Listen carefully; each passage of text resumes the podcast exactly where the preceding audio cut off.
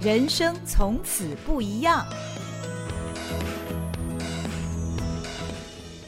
Hello，大家好，欢迎您来到《人生从此不一样》，我是赵新平。在节目的第八十二集，我访问了《赤心巅峰》纪录片的导演杨守义，而今天请到的这位来宾，坐在我身旁的，就是《赤心巅峰》的主角之一古明正古大哥，他也是发起这场中央山脉大纵走行动的人。我们欢迎古大哥，古大哥你好，主持人，各位听众，大家早。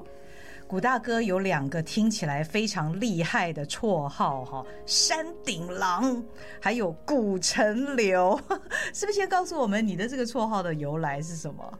我先讲古城流好了。啊，古城流其实是我们三个很麻吉的朋友的姓氏。哦，我古明正，然后有个一位陈仲仁，然后另一位叫刘志颖。嗯，然后我们三位在早期，嗯，那越野界来讲的话是。是可以怎么讲？就是说，我们比较早期的那一种的越野跑者哦，越野跑者。对对对。然后我们在山的领域，或是越野，或是户外运动来讲的话，是稍微有一点的有成绩的这个组合。哦。对对对。然后三个就结拜成呃一个一个小团体。嗯嗯。其实这个古城流不是我一个专用了，其实三个人的名字。然后后来，因为我们后来也延伸到组织一个呃小工作室，然后去承办了。一些活动，哦那这当下来讲的话，呃，后来发觉当朋友很好用，但是。做生意，一起做事的这些意见就会来了，哦，就会有一点不愉快。所以说后来我们三个也很很和平的谈开，就是说我们当朋友就好了，不要再合作了。嗯，所以说我们现在还是很麻吉的。对，这个是古城流的由来。然后对，但是后来把古城流这三个字改成了有点这个江湖味儿，又有点这个诗意哦，因为城就变成呃尘埃的尘，流就是流水的流，是很像这个。武侠小说里面的名字哈，对，然后因为是他们两个先退出之后，我还继续办活动，那这当下变成古城流，我就继续沿用到现在。对对对，是这样来的。嗯嗯嗯，那山顶狼嘞？山顶狼是后来因为开始跑越野，嗯，然后接触山的那个频率、几率一直提高，嗯，啊，也意识到说自己。可能不能再用古城了，因为有点太古板了。嗯、也想说，哎，自己在山里面的这些活动来讲的话，还稍微有一点，呃，比人家一点进步一点点的成绩。嗯、哼想说，可不可以再起个一个不一样的啊？因为之前有看到有斜阳嘛，啊，啊，有老山羊啦，啊、或是山兽啦，跑山兽这一些。然后我说。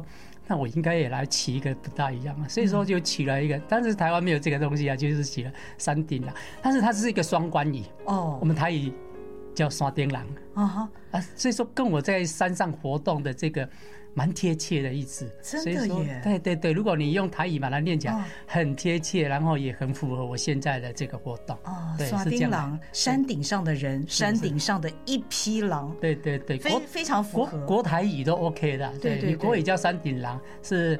呃，很野的那种狼，但是你台语又是说，又是很怎么讲，很中肯的这种，你常常在山上活动的人，嗯，对，所以就起了这个名字，我自己觉得，哎，还蛮还 OK 的，嗯，是。所以古大哥，你是先成为越野跑者再登山的吗？你跟山之间的缘分是怎么结下来的？嗯，早期还是跑马拉松起开始，然后呃。都都是五六年之后，我那个陈仲仁这一个比较怎么讲？他很积极，但是我把他当做一个好朋友，也当做一个坏朋友。他都把我引荐很多那种奇奇怪怪的活动来推坑啊。对对对，就帮我推坑啊。然后我我也很喜欢去挑战一种新的那种事物或是说活动。然后就先推荐我再去挑战三铁人三项。嗯嗯。那铁人三项挑战一阵子之后，呃。他又推荐我去玩一个所谓的户外冒险赛，嗯、那个是所谓的铁人三项的越野式的。哦，了解了解。他的活动项目里面太多了，嗯，就包括我们这三项之外，都是在野外哦。所以说你骑车要骑越野单车，嗯，然后游泳要游湖面或是水库，嗯，然后还要划独木舟，还有绳绳索的所谓上升下降垂降，然后还要这个会划独木舟。很多项目来讲的话，是我们比较难呃少接触的。哇，所以说就变成越练越越觉得说这个呃体能上一直在提升啊，越玩越大。对，然后在提升的当下，就因为有在玩这个户外冒险赛，所以说接触山的越野的几率会提升。嗯，所以说后来又延伸到去跑越野赛，嗯，然后去爬山、登山这个类。然后因为是有在后来有继续包越野赛的活动。因为越野赛就是在山里面在在走动，对，但比平常人健行的时间长一点，啊哈，或是走速度快一点，嗯，那轻装一点，但是相对的你的风险会更高，真的。那对，然后就会想说，这个越野赛，我们一天五十公里的这种距离来讲的话，每一次的比赛差不多五十一百公里的来，啊哈。其实我们用一天的时间就可以把它处理掉，就可以把它比赛完毕。嗯，那我们在想说，一般高山来讲，为什么那种类似能高的东西啦，或者是中央山脉大众，为什么要那么多天？我们可不可以挑战试试看，来缩短时间？是这样来的。哦，所以你才策划了这个中央山脉大纵走。然后以十天的时间来作为自己的一个目标。是是是。嗯，不过我们在谈这个行动之前，我很好奇，想问古大哥，哦因为今天大家看到古大哥呢，就跟他在这个赤心巅峰影片里面的形象一样啊，非常的这个身材非常的精实，令人羡慕啊。但是你其实是蛮晚才开始运动的，对不对？是是。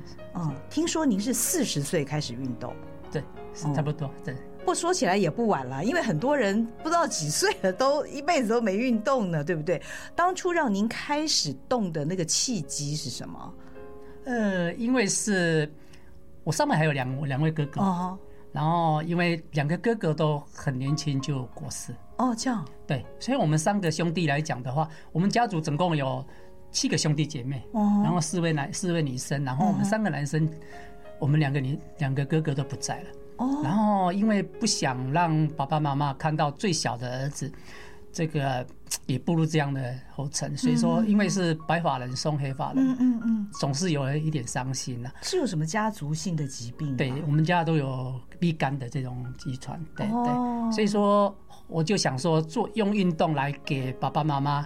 看到说，哎，最小的儿子古明正，你还有在运动，应该身体还 OK 的，嗯嗯，是用这样的表达方式去去开始运动的，嗯，对，是是怎么讲？就是不要让爸爸妈妈看到说你也会跟哥哥嗯这个一样的事情发生，对。那你开始运动之后，你很快的就感觉到身体给你的回馈了，对不对？是是是，所以说。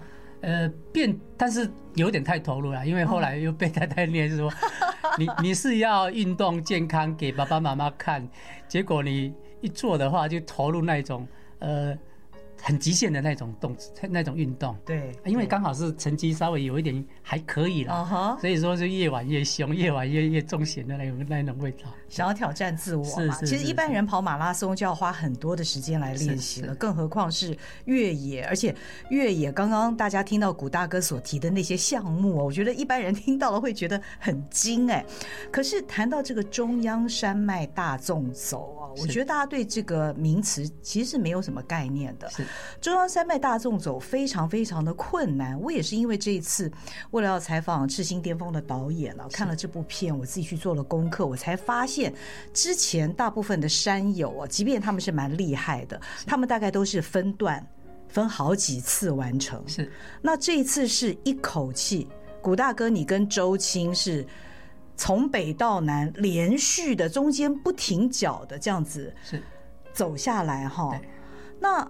而且大家如果去看这个片子，会发现呢，他大众走的整个路线是在那个山之巅，对，这专有名词是山棱啊，在那个最巅峰，大家可以想象那个路是有多么的破碎，多么的崎岖。是，所以你在那上面你要纵走，而且还给自己一个很严酷的一个时间考验哦，十天。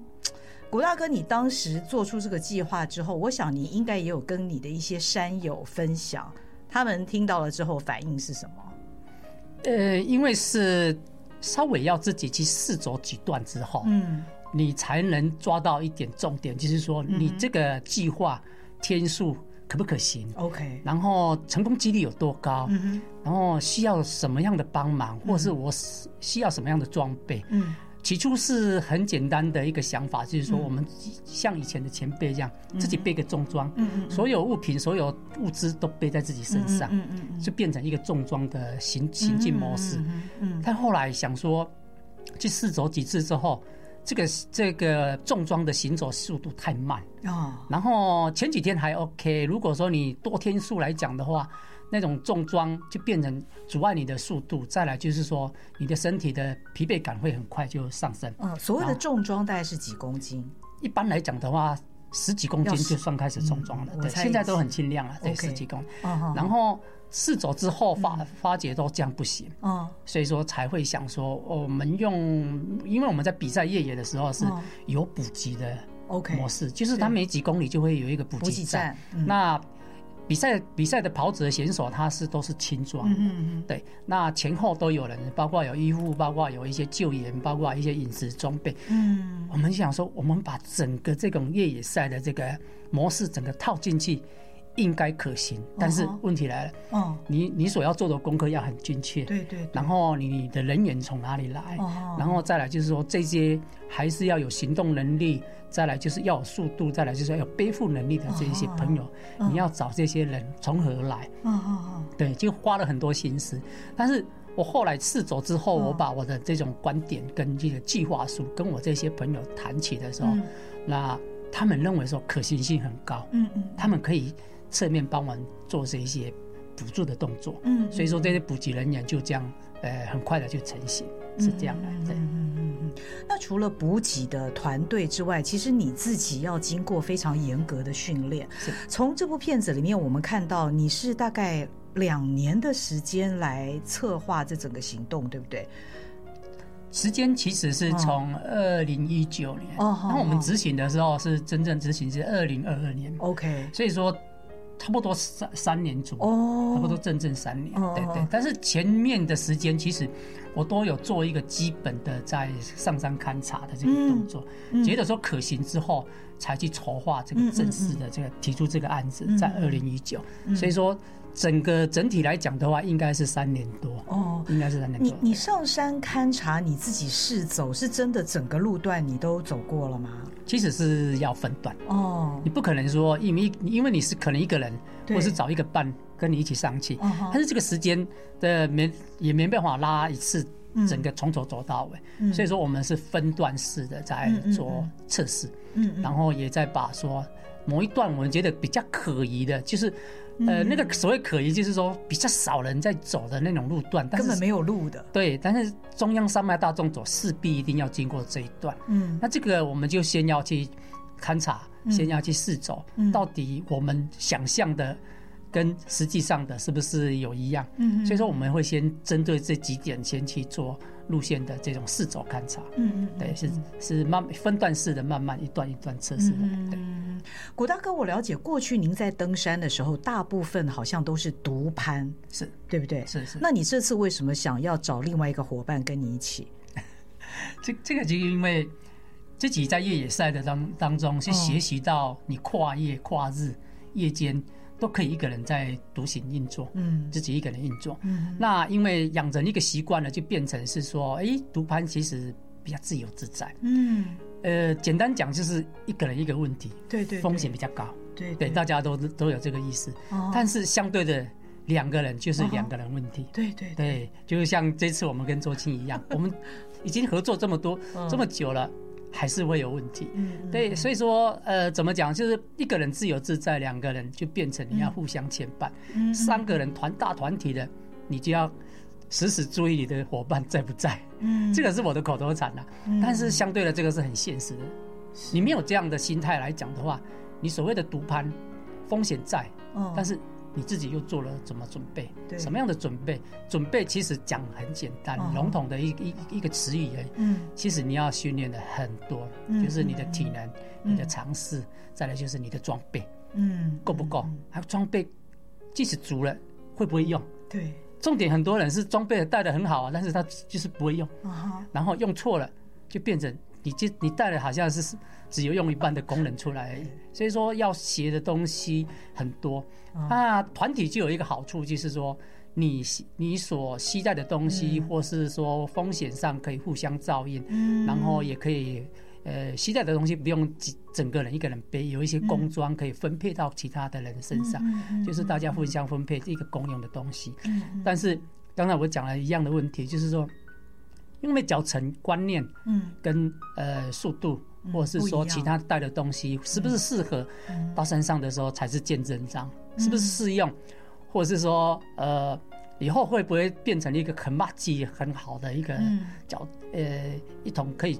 一同前进的这种好伙伴，嗯、或是哎以后就一步相来了。对对对对，所以说，嗯，山是真的可以很透明的把人性显现出来。你这这几天的这个这运作当中，就可以表现说你是不是适合一个人走，还是适合一个团体，要互相包容啊。团体就是要这样互相包容。对，嗯，确实，嗯。你以前其实并不认识周青嘛，对不对？对，早期不认识。哦，那这次也是好不容易才找到这个伙伴，因为这次行动的难度高。是哦，是。那但是独攀哦，可不可以告诉我们独攀的乐趣是什么？而且我发现古大哥，你不管是在训练，或者是这一次呃要挑战这个中央山脉大众走的行动，你们很多都是。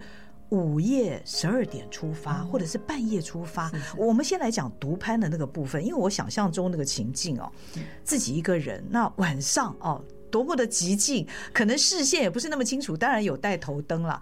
到底独攀的那个感觉，对你来讲，那个乐趣是什么？在山里面，呃，这个要分两个层面。嗯，一个说你你这一趟。你这个计划的，比如说，不管是长距离、短距离，天数多少，你的目的是什么？如果说你说好，我要好好欣赏这一个路段，这个山的山景，这个地方七块的美景，我想要去好好享受这个感觉。你在你的视野上可以有一点震撼，或是有一点呃美景的收获，你想要的东西。嗯。但是如果像我们的目的，我们所设定的目的就是要挑战速度，所以说就不能有这种顾忌。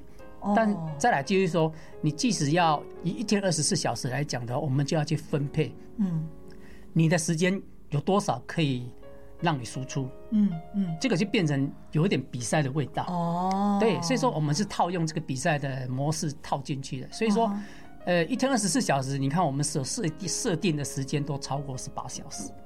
OK，在山径上行走的时间超过十八小时。对，然后你是一个如果说一般的正常的践行者，一个登山的想要去欣赏风景的这种角度，它不会拉那么长。对对对。然后他所设定的休息点也会更多。嗯哼。顶多他们走了一天，如果说十公里，他们在他们的。呃，行程计划里面是算很长的，嗯嗯，然后一天也不能超过八八小时、十小时，嗯，这是他们设定的，嗯，那我们设定的时间二十四小时都要把它用尽，嗯哼，只给你短短的一个休息、吃饭、稍微小比较补眠这样的刺激，所以说把很多长的时间都发挥在推进、在行走，嗯，这个就是我们这个活动的这个不一样的地方，嗯，好，那那那回过来讲。其实独攀就是训练你一个人维持一个独立的状态。嗯，那你独立的，呃，一个人独攀来讲，风险高，你准备的程度到什么地方？嗯，呃，一般来讲都会先讲说训练体能，对，然后装备要带齐，嗯，然后要会使用，然后你的尝试要够，嗯，然后对天气的判断要够，嗯哼。但是即使你这些准备的够了，都已经准备的很齐全了。嗯，很难去捉摸的，很难去防的，还是意外。嗯嗯嗯。我我们在讲，常常我们自己在读盘的人都会提醒自己，嗯，因为你是一个人在山上的活动，然后尤其是不管是白天晚上，那这个状态之下，你变成很多风险你要自己承担，即使有问题有状况，你都只有自己一个承担。嗯嗯嗯。能回应能求救都还好。嗯。你你等到你昏迷，你没有人没办法求救的时候。就是等着出事而已。嗯，那这个状态之下，我们现在的机制很好，就是我们身上都会带一个追踪器。哦，那个追踪器的重点是在于是说，你在行动当中，我们每每几分钟，它会发报一个位置信息，OK，就是所谓的位置追踪器的讯号，对对对，所以那个叫引力器。呃，上次我们导演来也有讲过，这个东西来讲的话，是现在台湾可以用。嗯，以早期因为有国安问题是不能用的。嗯嗯，对，那国外已经发行四五年，然后我们台湾正式可以用是这两年。嗯嗯嗯，那这个东西的好处在是说，我即使在山上出了问题，没办法动的时候，地面在追踪你的人眼可以很快发觉，他已经三十分钟。如果是休息时间，那个算正常，都没有动。但是如果超过一小时，表示有问题，那表示他会马上发信息追问我们是不是有状况。我们没有回的话，那表示他可以马上确定说你已经有状况。这个是地面人员，我在我在没办法回应的状态之下，地面人员可以追踪到，也可以抓到这个重点。那如果说我可以回应，那个是那是最好。再来就是说，即使说我行动慢或是在迷路状态，我在那个附近那边绕。那个点点点都会一直发射，所以说他知道哦，你是迷路的状态，路径是对，你这是迷路的状态，不是说出诶出事的状态，他可以比较安心。迷路都还好，怕是怕出事没办法回应，那他就用判断的去判断说你应该是出事了。所以说这个现在是比较好的机制，相对的会比较安全。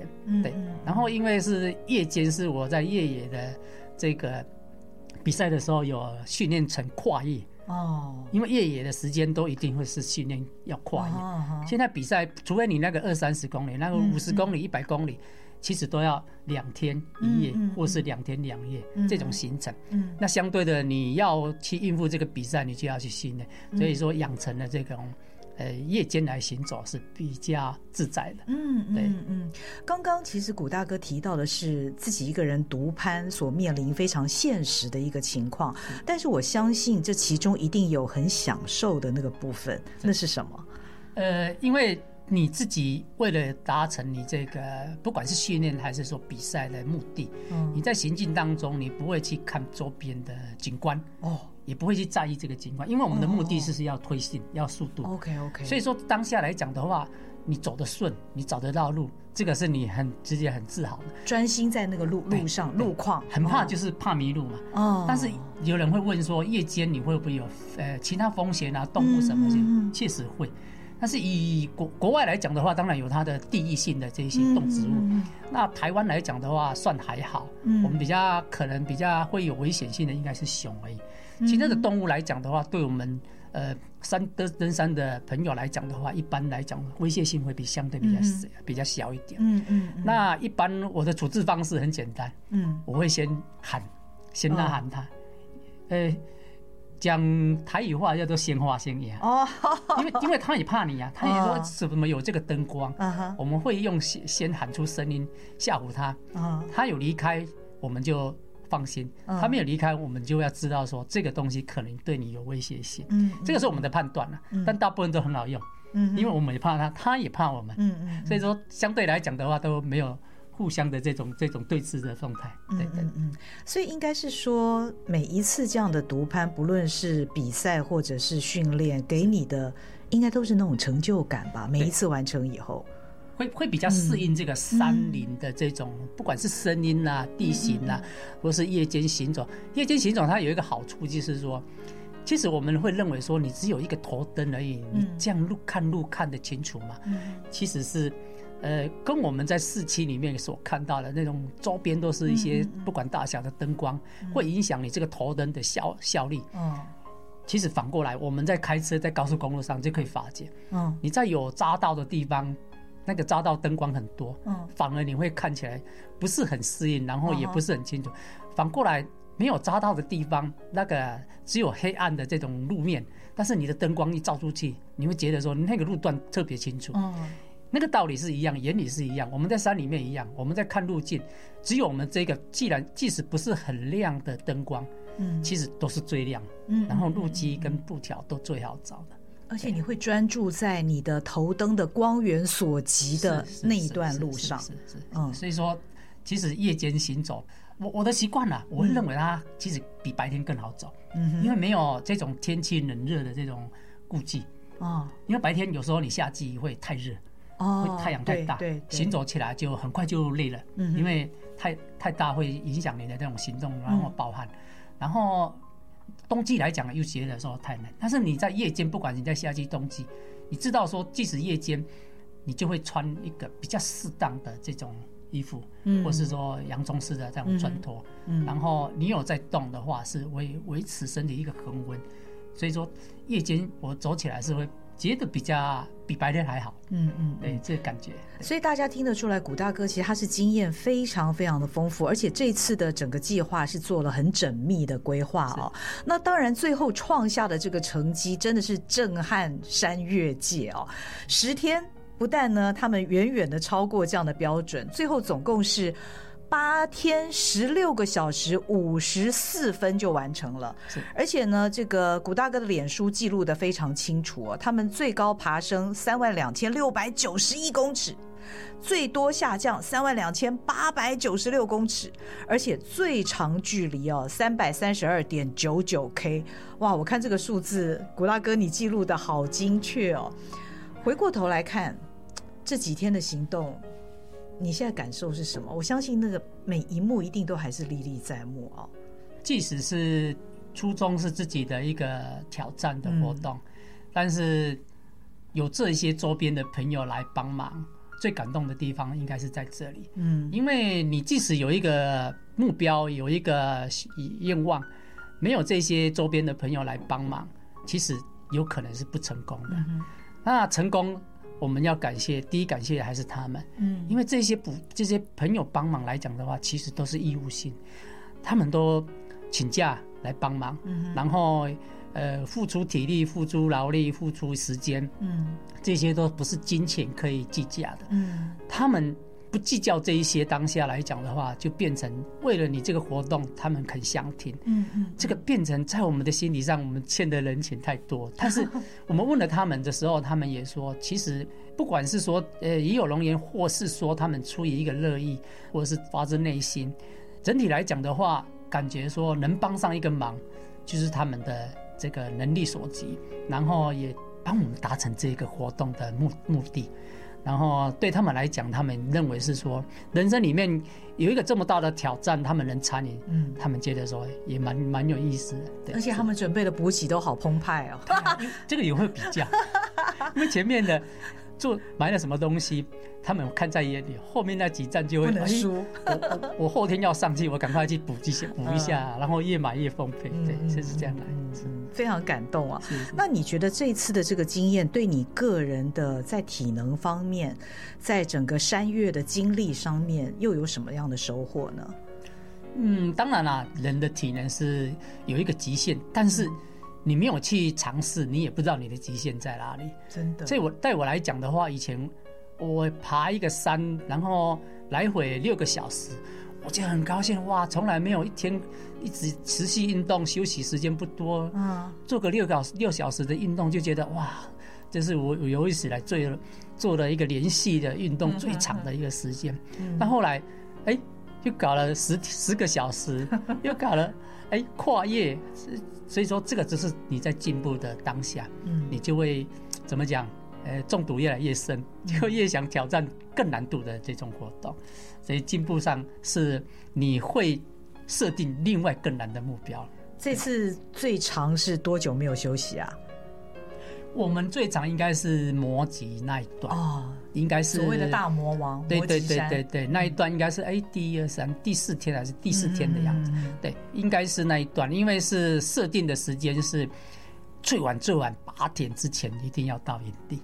对对，然后那天我有记录，你们凌晨四点出发，然后大魔王摩吉山哦。两点多，对对，两点多。哦，之前这个路线就探勘了三次，因为这摩吉山根本就没有路。对，因为这这一段路是我们最最担心的路段，然后也想要说搞清楚它的难度在哪。它其实山的人整个人线不高。因为它是一个算一个横向的，我们的山一般都，我们中央山脉的走势是一个南北向，嗯，但是它那一段就是一个横向的这种东西的一个一个走势，所以说我们我们要跨过去的时候是要上过，虽然不高两千六百多，嗯，我们上过一个山要下到山谷，然后再上过一个山，这样反反复复要做好几次的山，但是你在上切的那个点的话，因为那个这个路段平时是没有人在走。嗯，想要中央山脉大纵走的人才会去。毕竟要长走这一段才会去挑战。嗯、那这一段来讲的话，因为就是少人走，所以说它的路基是属于一个荒野的状态，就是很原始的状态。嗯、所以说我们每次去很幸运的可以找到所谓的兽径，哦、就是水路啦那些动物走的路径，哦、就算很幸运的就会偷笑了。哦、但是如果你找不到的时候，就要自己开路。哦，所以相对的，我们就这一次就之前四走都有找到受尽。嗯，真的很不巧的，我们走了三次。有找到受尽，真正要执行的时候找不到受尽，嗯，所以说那一次就 delay 了很久，嗯嗯，我们以二十四小时来讲的话，我们走了二十三小时，天哪，就整个把那一天的要休息的所谓设定五个小时的休息时间都用光了，都吃掉，嗯，所以说当下我们到补给站的时候，补给人员他们也不知道怎么说，就问我古大哥你。要几点出发？因为我们都设定十二点凌晨出发，嗯嗯，因为我们习惯就是压缩时间嘛，所以说凌晨出发，然后傍晚到达营地。嗯嗯嗯。他知道我们这一次 delay 了这么久之后，有一点担心，他就说：“你你还是要睡啊？”他就轻轻的问一下古大哥：“那你要不要改时间？你预计要几点出发？”我说：“延一个小时。”他们也吓了一跳。哇！你现在吃饱了，你根本也还没有还没有睡，你要等一下就要出发。嗯、你现在我帮你弄弄晚餐弄好了，等一下又要马上准备早餐，嗯、那个样子啊。我说，等一下你帮我打包就好了，帮我帮我看发包放团还是什么形式，帮我打包，我就直接带走，因为你刚吃而已嘛，还没有消化嘛。对。但是其实很累的人，你补个半小时一小时，其实是很够的。哦。就。你其实稍微有休息，其实是可以稍微恢复你的精神，体力稍微没办法马上恢复，但是你的精神会稍微改善一点。嗯嗯嗯。我不敢说是马上，我的代谢没有那么好了。嗯对。然后我在当下就会想说，哎，这还是要走，因为我不想说把我们这个这个今天的行程的 delay，然后会压缩到下面的行程的出发时间。嗯。所以说我出发的时间只是延后一小时。嗯，对呀、啊，所以说有一点压，对，压迫自己了。对，这一段是你最难忘的一段吗？是是是是是。哇，因为是太累了，真的没有睡。嗯对，然后呃，周金听我在跟补给人员对话说，我要用一小时延后一小时之后，他要不昏倒？哦，他他连睡都没有，他连吃都没吃，就马上去窝窝去问贝里窝说他要想补眠一下，因为他太休息更重要。嗯，我可能训练这个熬夜。有比较好一点啦，嗯嗯、啊，那年轻人当然是睡眠要比较充足，嗯嗯嗯、然后这个活动因为太压缩我们的睡眠，嗯嗯嗯、对他来讲的话可能比较严苛一点。对，嗯嗯嗯、通过这样的考验之后，刚刚古大哥你也说你想要挑战难度更高的，在台湾还有难度更高的吗？你你的下一个目标会是什么？呃，应该会是一样啊，因为。有朋友还是在耸动我，因为我那个还是那个坏朋友，这种人，他还是会耸动我说，你可以其实可以到国外去搞速攀。哦，一般的所谓喜马拉雅山，所谓的八千以上的山，他们都有一定的固定时间在行走推进，然后达到他的目标，他的山头。哦，那他是建议我说，可以去国外挑战所谓的，人家可能要走一个礼拜，走三天，或者是走几小时，你可以把时间压缩。他的意思说，叫我这个中央山脉大动作的这个模式拿到国外去套用，去挑战那个国外八千公里。他会跟你一起去吗？没有没有没有，他在耸动我这个事情啊。但是目前是没有这个计划，因为说说现实一点，这个要有钱又有闲的。对，目前这个我两个项目都没有没有达到目标，所以说呃野心不要那么大。所以说我目前还是先会设计挑战台湾的山。那台湾的山目前呃。所谓的百岳来讲的话，是我目前下一个目标。我一样要压缩时间。哦，对，所谓的我名称叫做速攀百岳。对，哦哦哦，速攀百岳，其实百岳应该古大哥你也已经收纳了好多座在口袋中了吧？你现在就是要挑战是速度的这个问题。就是一般来讲，现在目前知道的记录是两个多月，可接近三个月。他们因为没办法一次连贯的把它完成，可能上去一百座的意思。对对对，哦，就是好可怕。其实不止一百座了，但是你会经过其他没有被列入百叶的山头。哦，好，那我们一般在强调都会强调百叶，嗯，就是被前辈指定的这些山头，然后我们这些比较晚辈的这些登山者都公认这些百叶是我们的目标。嗯嗯，那你要达到一个百叶的山头的时候，还是会经过没被指定的超过三千公尺的山。其实你整个爬完不止百叶而已了，可能一两百。对对对，但是目标还是说，呃，以我们现在工人的百岳为基础。但是你要经过这，你要设定这个百岳的当下，你变成现在的记录是快三个月，两个多月。嗯，我想要把它压缩成一个多月，就是要砍一半的时间。对对对，最少要砍一半的时间。这会什么时候进行啊？呃，设定是设定明年四月，但是也要。怎么讲？就是周边跟我们中央三八大动作的模式一样，人员也要到齐，然后这个还是要花一点资金啊，因为毕竟这些时间太长了，这些人也变成我要用专职的方式，对对，请他们来帮忙，因为中央三八大纵走。大家可以穿插轮流几天来帮忙，是可都可以。但是你整一个多月来讲的话，要这些朋友来，嗯，来无怎么讲，就是没有付出的这个无偿的这种出力，这种付出来讲的话，可能时间或者是比较难召集到了。哦，所以说我就想说，用这种专职的，就是有几职的方式，叫他们来帮忙。那到时候也是都不停哦，这样两三个月这样一口气下来。设计是这样，设计是这样，但中间因为是我们要要看情况。你该休的时候，我现在有一点想要把它放宽了，就是可能走个几天，休息一天，或是每天的行走时间不要那么多，不要那么长，可以放宽一点。那当然天数就会拉长。嗯嗯，对，所以说这个是还在考量哪一种模式会会比较比较 OK 了。对对，还在仔细思考，仔细思考。是是是。那那你会独攀吗？这回？这回确定是独攀。哎呦。哦，因为因为我们两个人的模式已经有这种状况。嗯，当然刚才讲了自由自在嘛，一个人自由自在，但是两个人就要互相牵绊。而且时间更长的话，其实不论是几个人，都是会有配合上的问题，状况会越多。嗯，状况会越多。所以说一个人这么多天数，你所要承担的事情跟风险，嗯，比我们中央山脉打总所的时间，我自己这样稍微估算的话，难度会。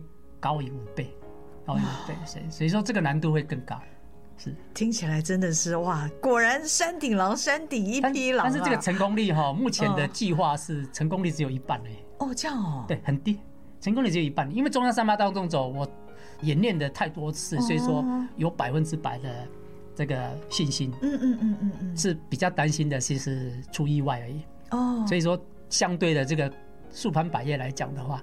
这个问题会更多，还是不要把自己太逼到极限了，啊，古大哥。所以说，我才说，是不是是不是原先设计的一个月的时间，再把它放宽，嗯嗯就是行走时间不要那么长啦，或者是天数加一些，中间可以有一点休息一两天，或者是四五天。对啊，你刚不是说两三个月？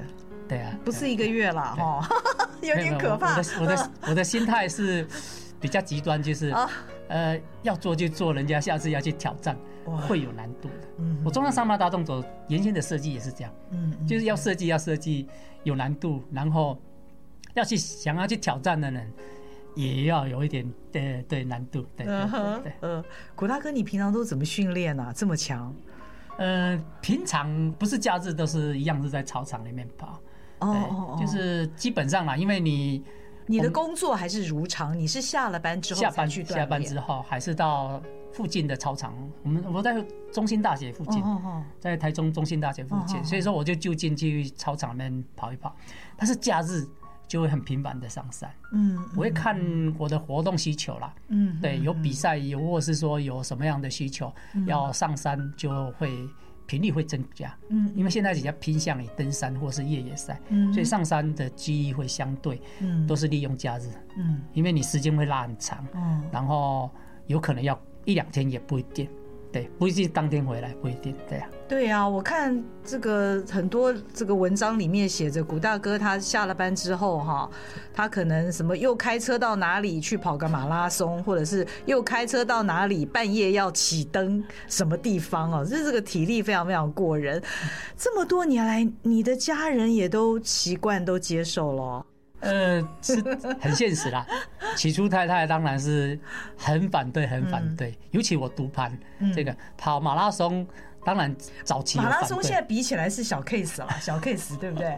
对对对，都有家庭革命过了。对，但是后来太太怎么讲呢？一直后来渐渐的认知到说，其实我所做的活动虽然是一个挑战自我，但是。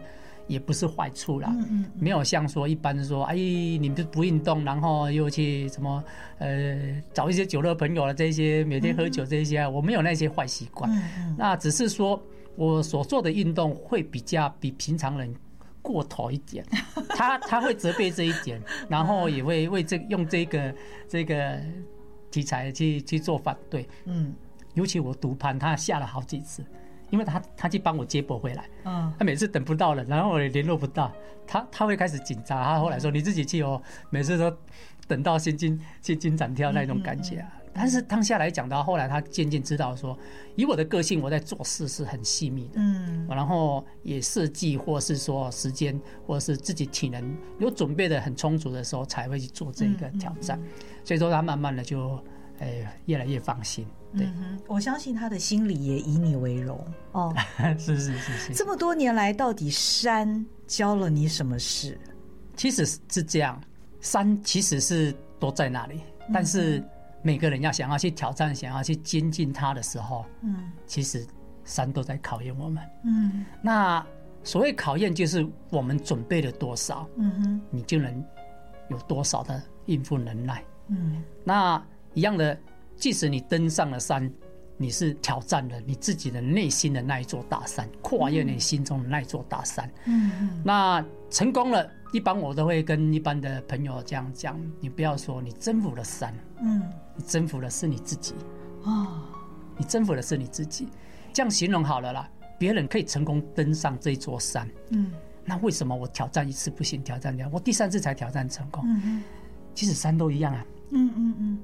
他没有对你比较苛刻啊，都一样，对谁都一样。嗯，但是我们准备了多少，嗯，你就是你的难度就有多少。你准备的充足，你的难度就越来越简单。所以说你是征服了你自己，不是叫征服山。